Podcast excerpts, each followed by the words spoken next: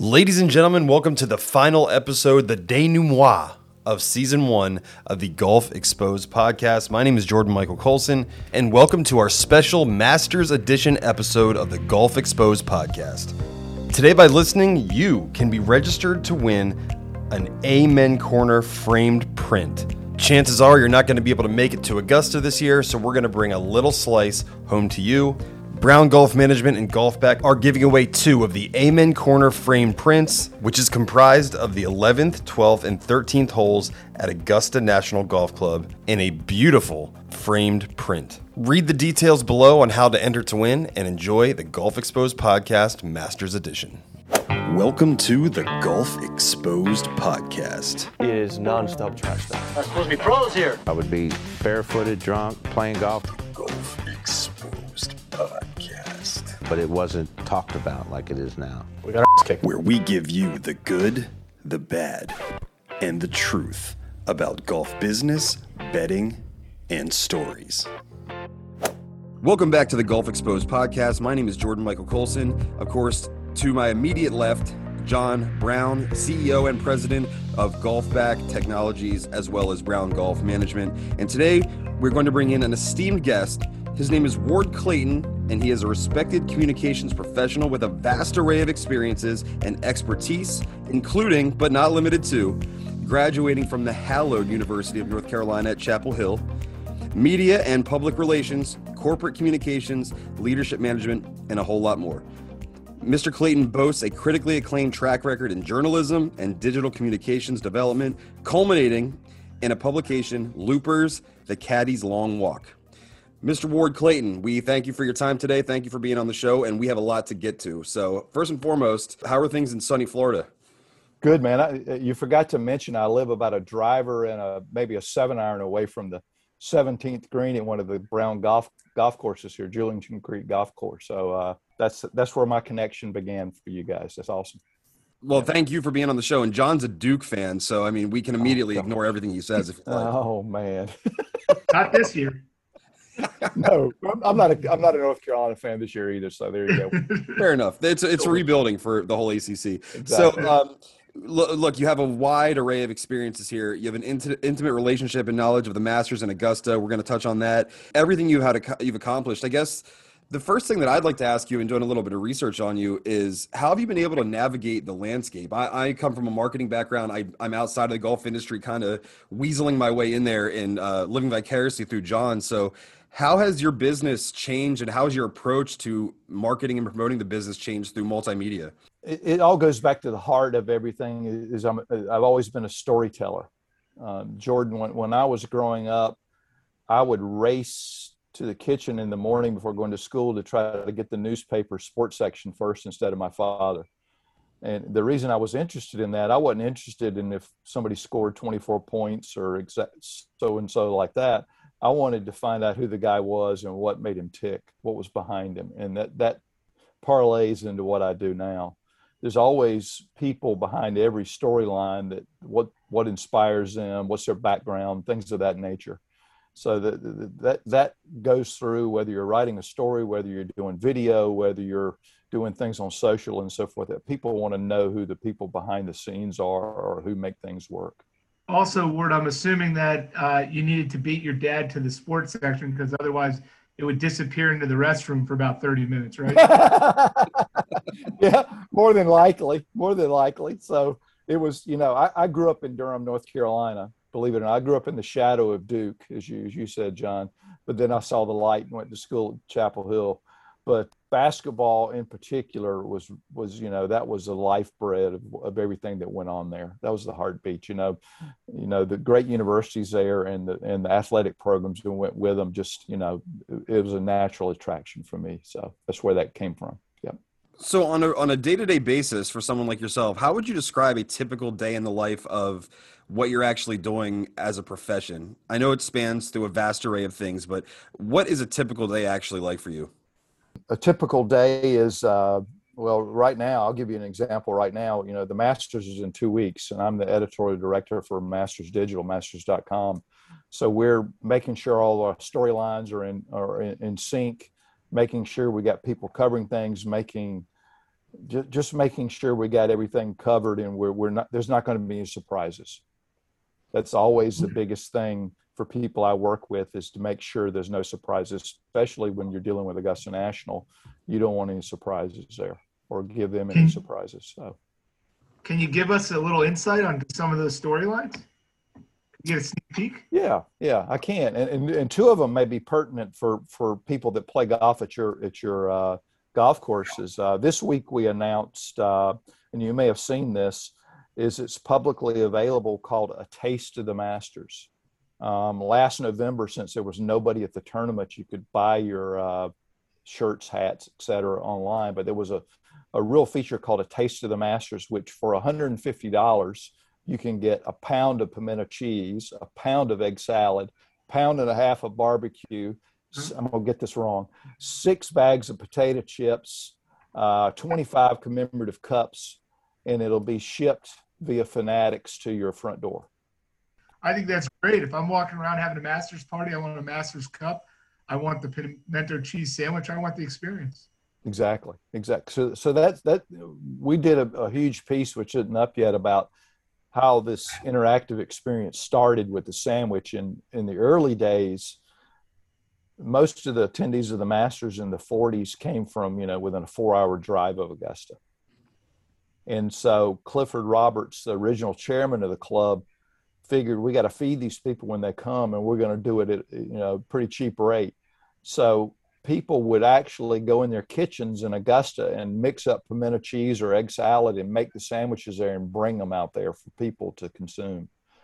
And Bobby Jones and Cliff Roberts in the early 40s wrote this gentleman a letter who was making the sandwich in his kitchen and said, We had great compliments about the tastiness of your sandwich, and we're pleased to know that they only cost 25 cents a piece.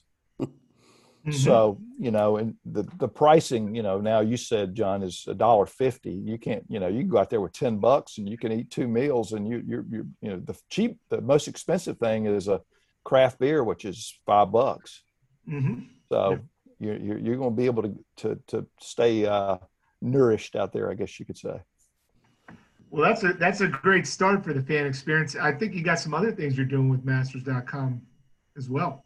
We're we're, we're starting this year uh, Masters Fantasy Game.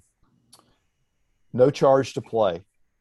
Um, you participate and you pick out of four different silos amateurs and first time players, which generally haven't had the greatest success, masters champions, US players, and international players. And so everybody picks four players. And you're eligible for a contest. There'll be daily prizes, which will be hats, chairs, things like that. And there's also a cumulative prize for all four rounds.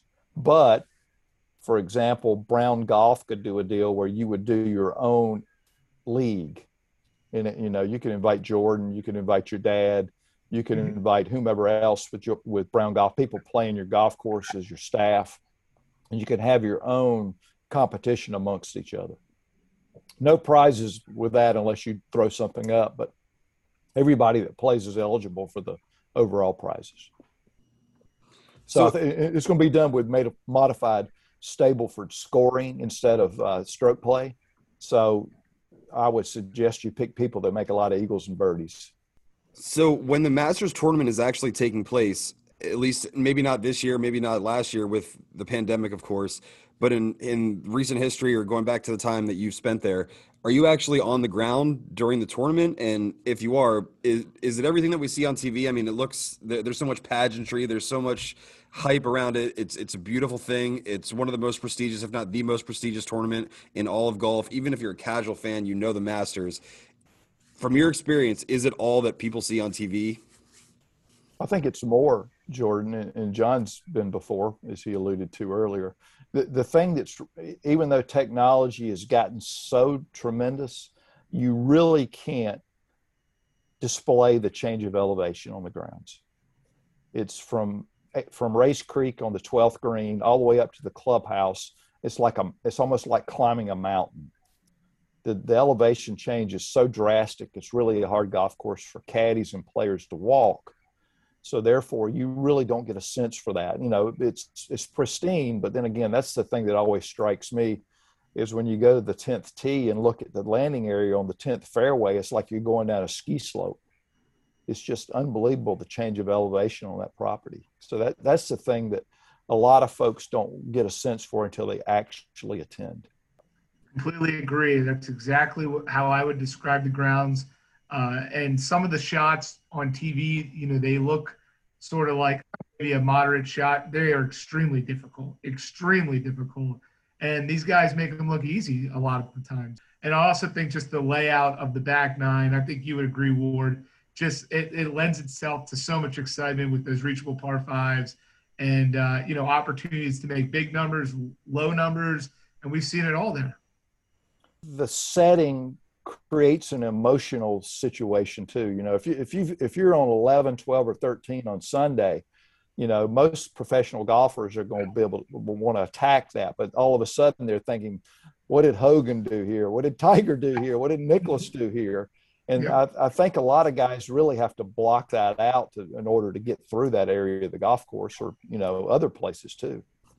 You've met a lot of interesting personalities. You actually wrote a, a very cool book called Men on the Bag, The Caddies of Augusta National. Can you just talk about that book and you know some of the personalities you met or just any other personalities that you met over the years that have really helped you kind of learn about Augusta and experience quality of event and just the allure of the event?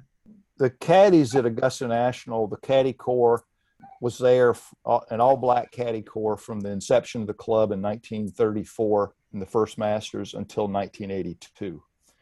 those are the only guys that could caddy there. And those guys were largely kids from the surrounding neighborhoods who were looking for a way to make a wage.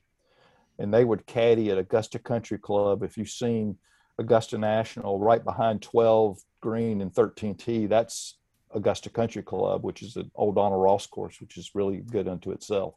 But they work there and then they would, quote, graduate to Augusta National to work.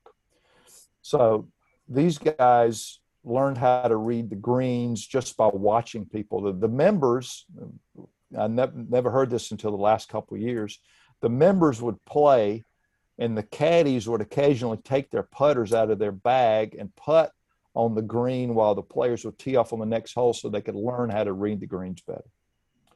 So these guys knew the greens better than anybody.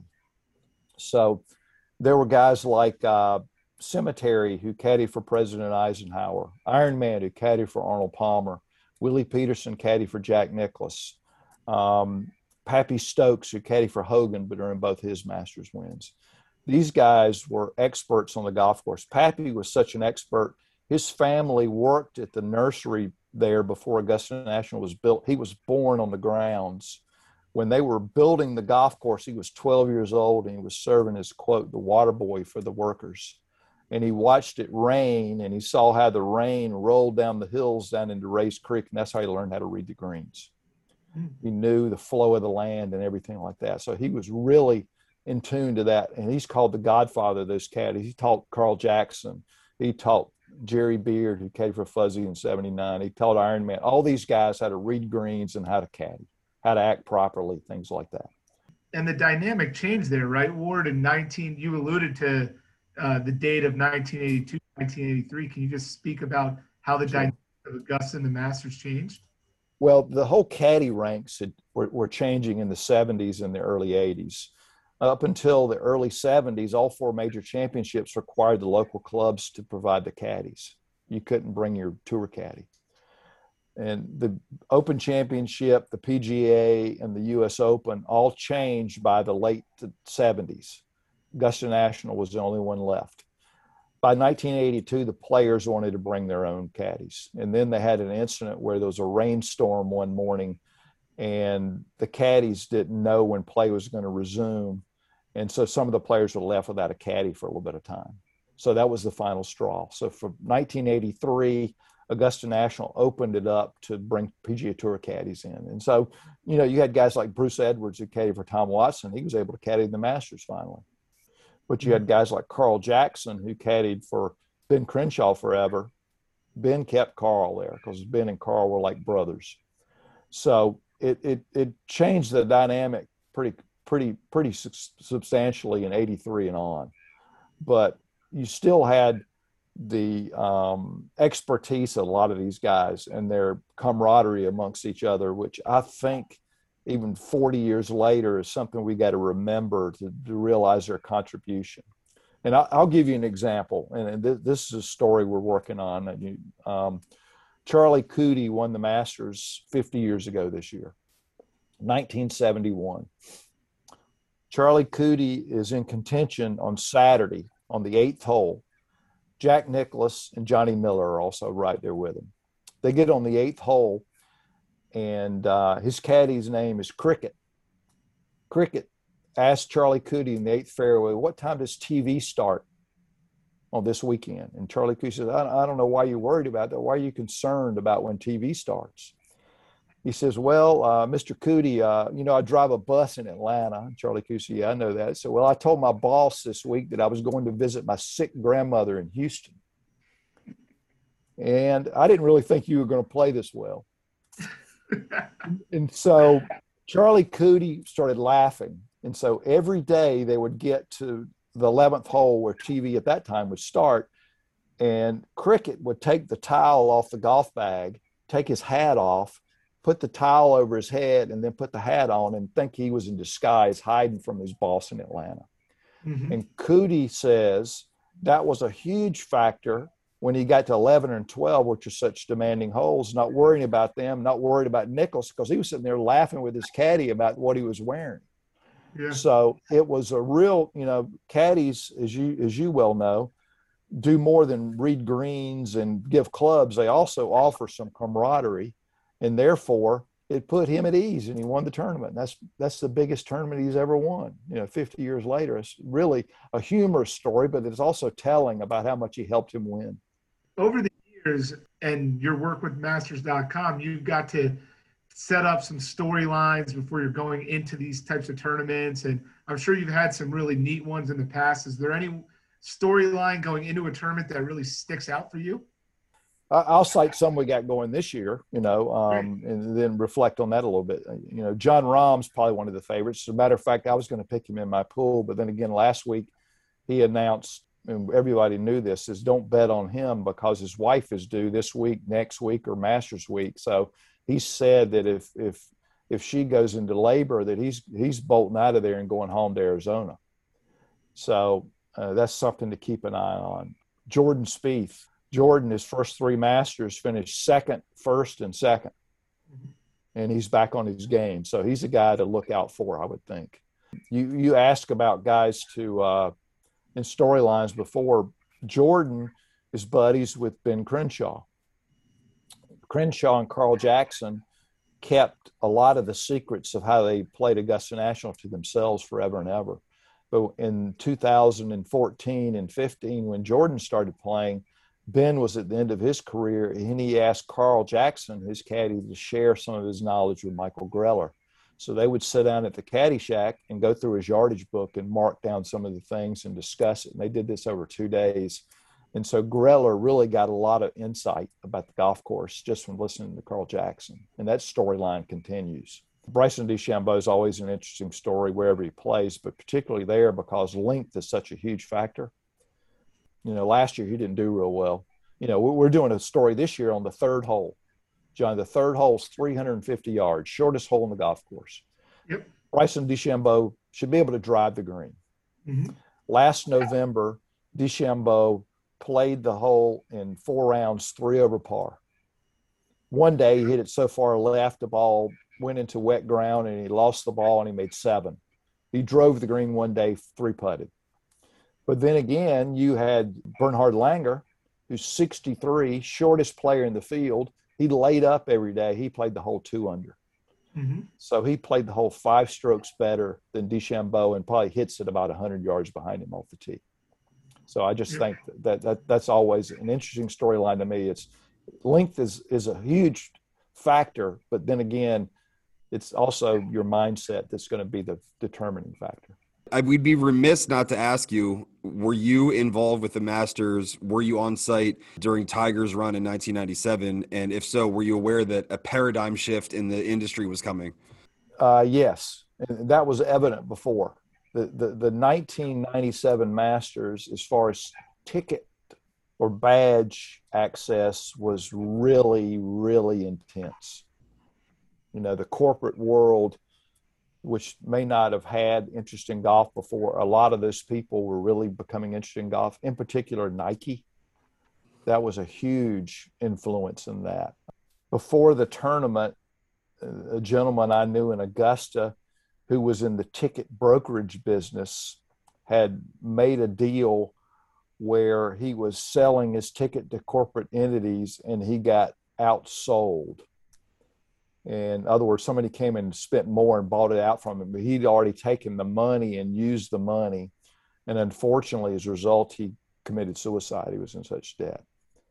So the, the ticket market in 97 for prior to that tournament was unbelievable, even before Tiger won.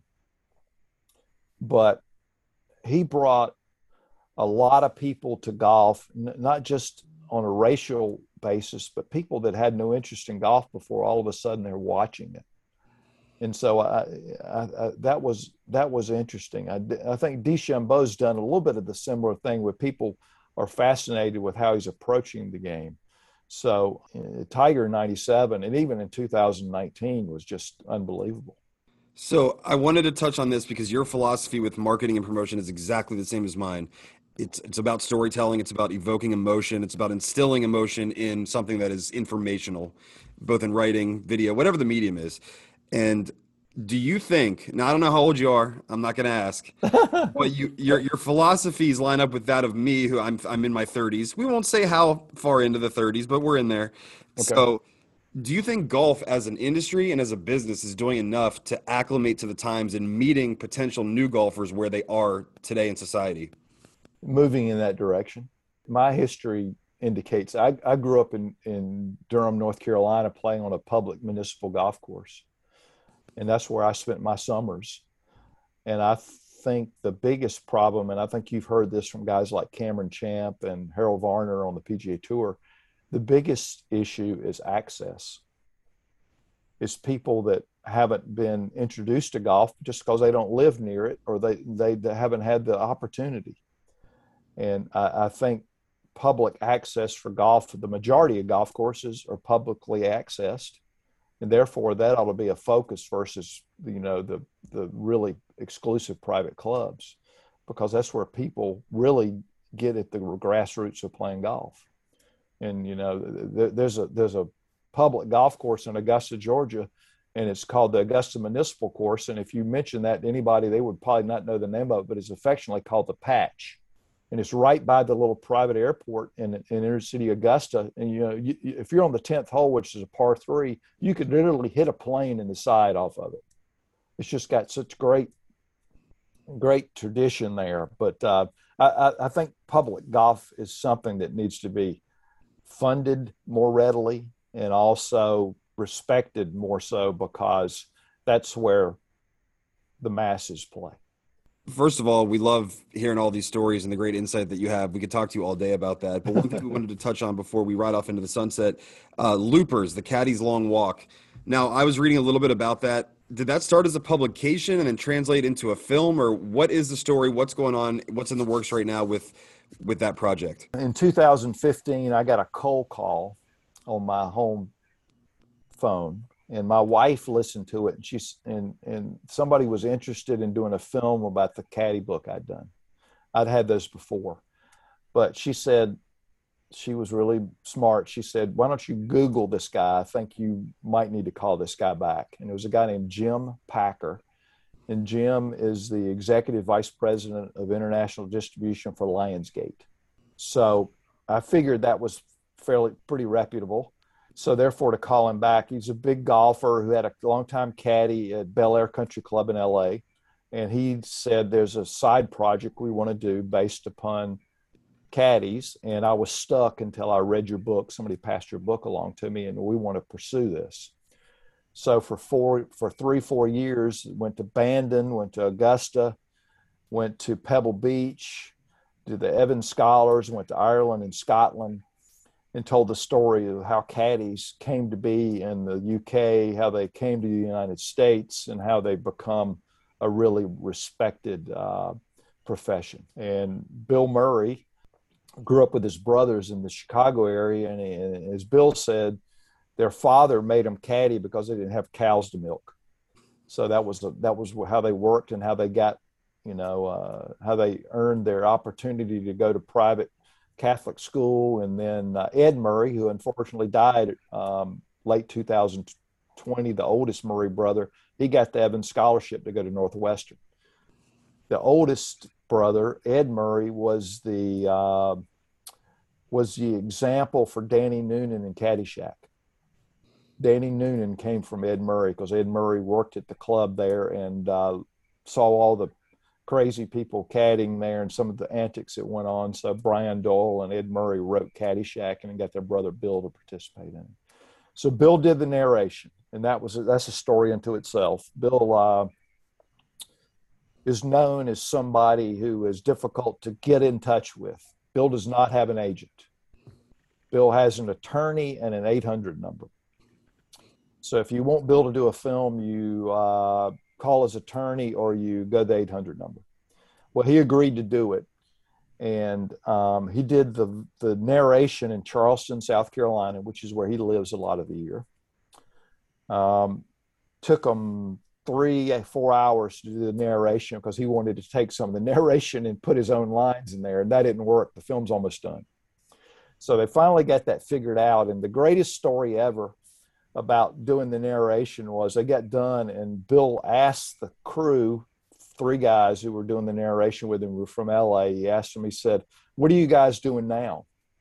And they said, Well, you know, we're going to pack up and get something to eat and go back to LA tomorrow. He said, Well, come with me. And so they, the guys went and jumped in his convertible Mustang with his dog, and he drove them around Charleston, downtown Charleston, and showed them around for 30 minutes. And all of a sudden, they got to a stoplight in downtown Charleston, and Bill clammed up and said, Hey guys, I got to be somewhere in 15 minutes. And he went to the next street corner and dropped them off. And they had to Uber back to the hotel. so that's the Bill Murray narration story. But I think you'll find if you watch the film, Bill usually breaks into character, but in this one, he's pretty genuine because I think caddying was a real influencer for him in his career. Is and I, you know you said the film is almost is it almost complete? Is there some place that we could watch it? Can you order sure. it? Sure. It, it, it, came out in 2019. Showed at over 100 theaters in the in the uh, in the country. Showed on Golf Channel a number of times. Showed showed in the UK and Europe. If you if you go to loopersmovie.com, and it, it can tell you how you can stream it. That's this has been great, Ward. I mean, all the information. Absolutely. Thank you for coming on. Oh, you're welcome. You're welcome. Welcome back to the Golf Exposed podcast. Excellent few minutes there with Ward Clayton. What a incredible array of experience he has. Probably no one who's really seen it from that perspective for as long as Ward has, and it was really cool to pick his brain and kind of live vicariously through him as we approach uh, as we approach the tournament here. So one thing that we love to do here is we're going to try to win some money for our listeners, and uh, you and Bryce are going to go at it one last time in season one. Thank you once again to Mr. Ward Clayton. We'll be right back with Golf Exposed betting with John and Bryce. Ladies and gentlemen, welcome back to the Golf Exposed podcast. All good things must come to an end, and at least for season one, we are going to close the final curtain after this tremendous special edition episode. John Bryce, welcome back to the season finale of season one. It's been great so far. We're going to go out with a bang, as they say. Well, I think we uh, will do a quick recap of the World Match Play. We actually, it was probably our best collective event. Bryce and I each had one player get through. We each picked three players out of different groups. We each had one player get through. Uh, I had Bubba Watson, and he, he did pretty well. Bryce, who did you have? Dylan Frittelli. Dylan. So we had long odd guys uh, get through the match play group portion, and then uh, didn't do fair so well after that. But overall, I think uh, I'm going to take the win in season one, unless Bryce can pull a rabbit out of the hat here for our special Masters edition. And Bryce, welcome back to the program. How do you feel about the Masters overall in broad strokes, and how do you feel about not only your performance in season one, but coming down to the wire here with with old JB? Yeah, so the Masters, uh, it's my favorite tournament of the year. I mean, I think it's the most exciting tournament of the year. Just everything that that goes into it, and the golf course, and um, I think any golf fan uh, loves the Masters. As far as the season goes, I think I've stunk But uh, no, I just haven't been able to pick a winner. I've p- had a lot of guys finish in the top 10. Uh, haven't gotten through the winner circle. So I got one week left, and um, on, I think this is the week. The first step to recovery uh, is acceptance and admittance, and Bryce is taking the proper steps to take corrective action here, at least. Yeah, Bryce is like a swimmer in the Olympics who finishes fourth, and nobody knows who he is. Of course, Bryce, having gone to college with several Olympic swimmers, he might actually know who they are. Um, but we are on to the Masters, and this is obviously the tournament of the year. Even the casual golf fan knows the Masters. We all have wonderful memories of 2000 Tiger, 97 Tiger, there, and the list goes on. So, John, you are in the lead. You hold the key to victory. All you have to do is maintain the status quo or go above and beyond. It's yours to lose. Who do you like in the Masters? Who are you going to lead off with? All right, great. Let's get into it. I am going to lead off with an English golfer, a gentleman who's played very well this year. I'm getting him at plus 4,100. $10 bet pays $410. My first selection is Matthew Fitzpatrick. Actually, first time I ever saw Matthew Fitzpatrick in person was on the sixth tee box at the Masters. He was about a foot from me. I said, Who's this little guy? And then he walked up and hit a shot on the par three. So um, that was years ago, but he's uh, he's been playing great. I love his swing. It feels like he's due to break through in a big time event. I think this is it, Matthew Fitzpatrick. Well, Bryce, you're throwing your arms up in disgust. I don't know if that's if John snaked your pick or you're just tired of John's antics, but what drew such a harsh reaction? He totally snaked my pick. Um, I have him written down here. It's top of my list. I love Fitzpatrick this week. I think there's great value there. John, are we doing like a double down or, or how do you want to handle this? I think we need to. I think we need to double down. What do we say? If we both pick the same golfer, we're going to put 50 bucks on that golfer, right? I think we did say that, yeah. Done. Double down. Matthew Fitzpatrick. Get your money on Matthew, everybody. You want to go with pick two, Bryce, since I stole your thunder? Yeah, I'll, I'll lead off with pick two. Um, I'm going with another golfer who's actually plus 4,100. Um, he's playing really well right now. A young guy, Scotty Scheffler. I think he's up near the lead as we speak in San Antonio, but uh, 20 ranked number 22 in the official world golf ranking. Um, he finished T19 at the Masters just last November. It was his first trip to Augusta National. He's had two top tens in his last three weeks. He's obviously playing really well. Finished runner up last week at the uh, match play. Um, he's a guy who was up around the lead PGA late last year. I think he finished fourth and he finished second in the Tour Championship. So he's knocking on the door in some big tournaments, and I think he could get it done this week. Scotty Scheffler plus 4,100. John, Bryce needs to do something drastic to win. He's already got one of the same players that you have, and now he's taking Scheffler. Are the, is that a winning attitude and a winning mentality coming down to the final episode of the season? Well, I actually care about winning so much. I'm just going to pick all the same players. So. Oh, just kidding. Scotty just missed my list, to be honest.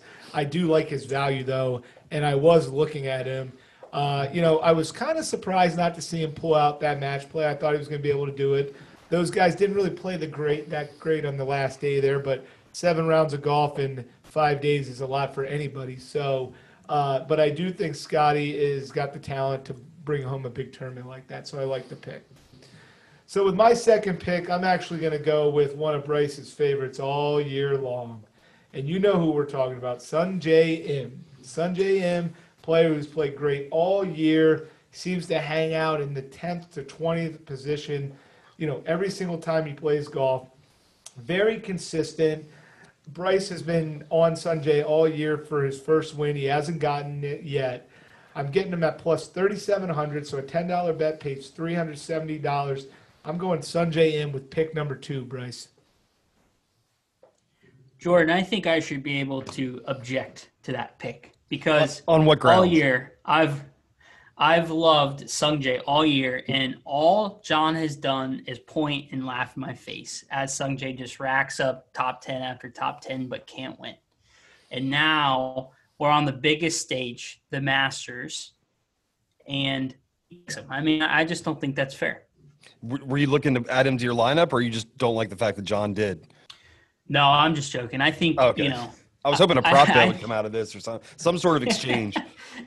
no, I love Sungjae. I think it's a good pick. Um, it would it would absolutely k- kill me if he won this week and John got the credit for it and I didn't. But um, I think it's a good pick. So and what I'll- you shared bunk slide. beds with him at summer camp or something once? He took me out for a Korean barbecue. That's it. Okay. All right, so pick three. You want to go first, Bryce? Or you want me to go first for pick three? Yep. Um, pick number three. Uh, I'm going up toward the top, toward the toward the, the top of the list with the favorites here, plus twelve hundred. I'm going to take Jordan Spieth, um, a guy who had a bit of a slump there in the last year and a half or so, but has been playing better as of late. Uh, he has four top tens this season. I like Jordan. He obviously loves Augusta National. Um, I think he's been, you know, hitting the ball much better with his irons and his short game and his putting is always, you know, one of the best on tour. So I think Jordan plays well at Augusta, and even though the odds aren't great at plus twelve hundred, I think he could get the job done. Yeah, the odds, the, the twelve to one odds. I mean, they're they're just it's just not very good odds for a guy who has been playing well. Obviously, he's got three majors, uh, but he hasn't closed one out a tournament this year. And uh, you know, at plus twelve hundred, I mean, those odds are just they're they're they're they're not strong enough for me. I just think that if you're going to look at the top of the board, Jordan might be the pick this week. Well, I am going to go in a different direction uh, as far as my third pick. I'm going with another English player, a gentleman who's 29 years old. He's won 10 times worldwide. He's got tremendous talent.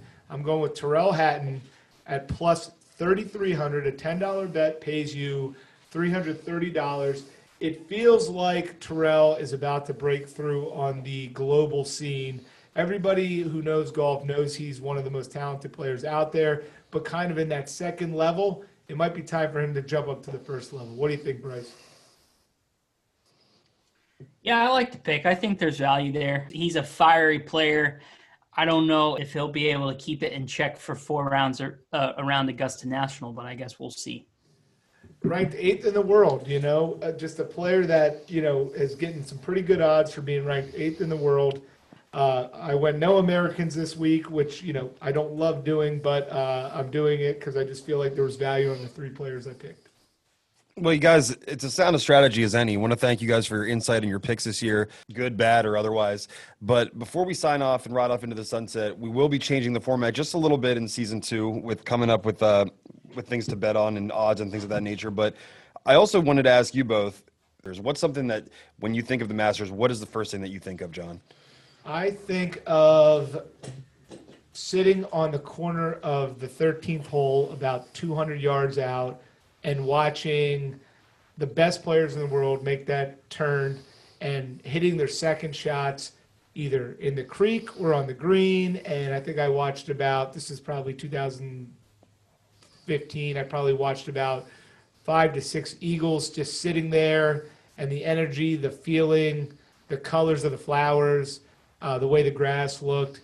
It was just, it was a great day. I spent about six hours in the same seat. I got up every 30 minutes to get a beer, basically, and and uh, it's just a great environment. Ve- Very electric back nine with tons of possibilities with those par fives and uh, scenery. I think about scenery.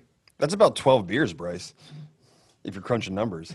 Yeah, Um, I know it. Well, one one. How many one bathroom stops? hour, right? we we had a bus back. We didn't have to get in the car, so. Bryce, how about yourself? You're so familiar with so many golf courses throughout uh, our illustrious nation and beyond. What do you think of when you think of the Masters? What's the first thing that comes to mind? Well, if if you haven't been, it's it's you know words really can't do it justice. What it's like to to attend the tournament and to be on the grounds. But for me, I just think of you know I think I was a senior in high school. I think of Tiger's chip on 16, watching that on TV. You know, just the ball rolling up the hill, coming down, trickling in the hole. Really, that's I think that's the first thing I think about. Well, John, Bryce, we'd like to thank you for an awesome season one. Only great things to come in season two and beyond. And we'd like to thank Mr. Ward Clayton for regaling us today with so many great stories and insight from the Masters on the grounds at Augusta. We can't wait for it. And we'd like to most importantly thank all of you for supporting us all throughout season one, subscribing on Podbean, on golfexposed.podbean.com. Of course, on all major platforms on Spotify, Apple Podcasts, and a vast array of others. For more insight or more information on anything we talked about this year, visit our platforms at browngolfmanagement.com and golfbacksolutions.com. For President and CEO John Matthew Brown, my name is Jordan Michael Colson. Thank you, and we'll see you on season two.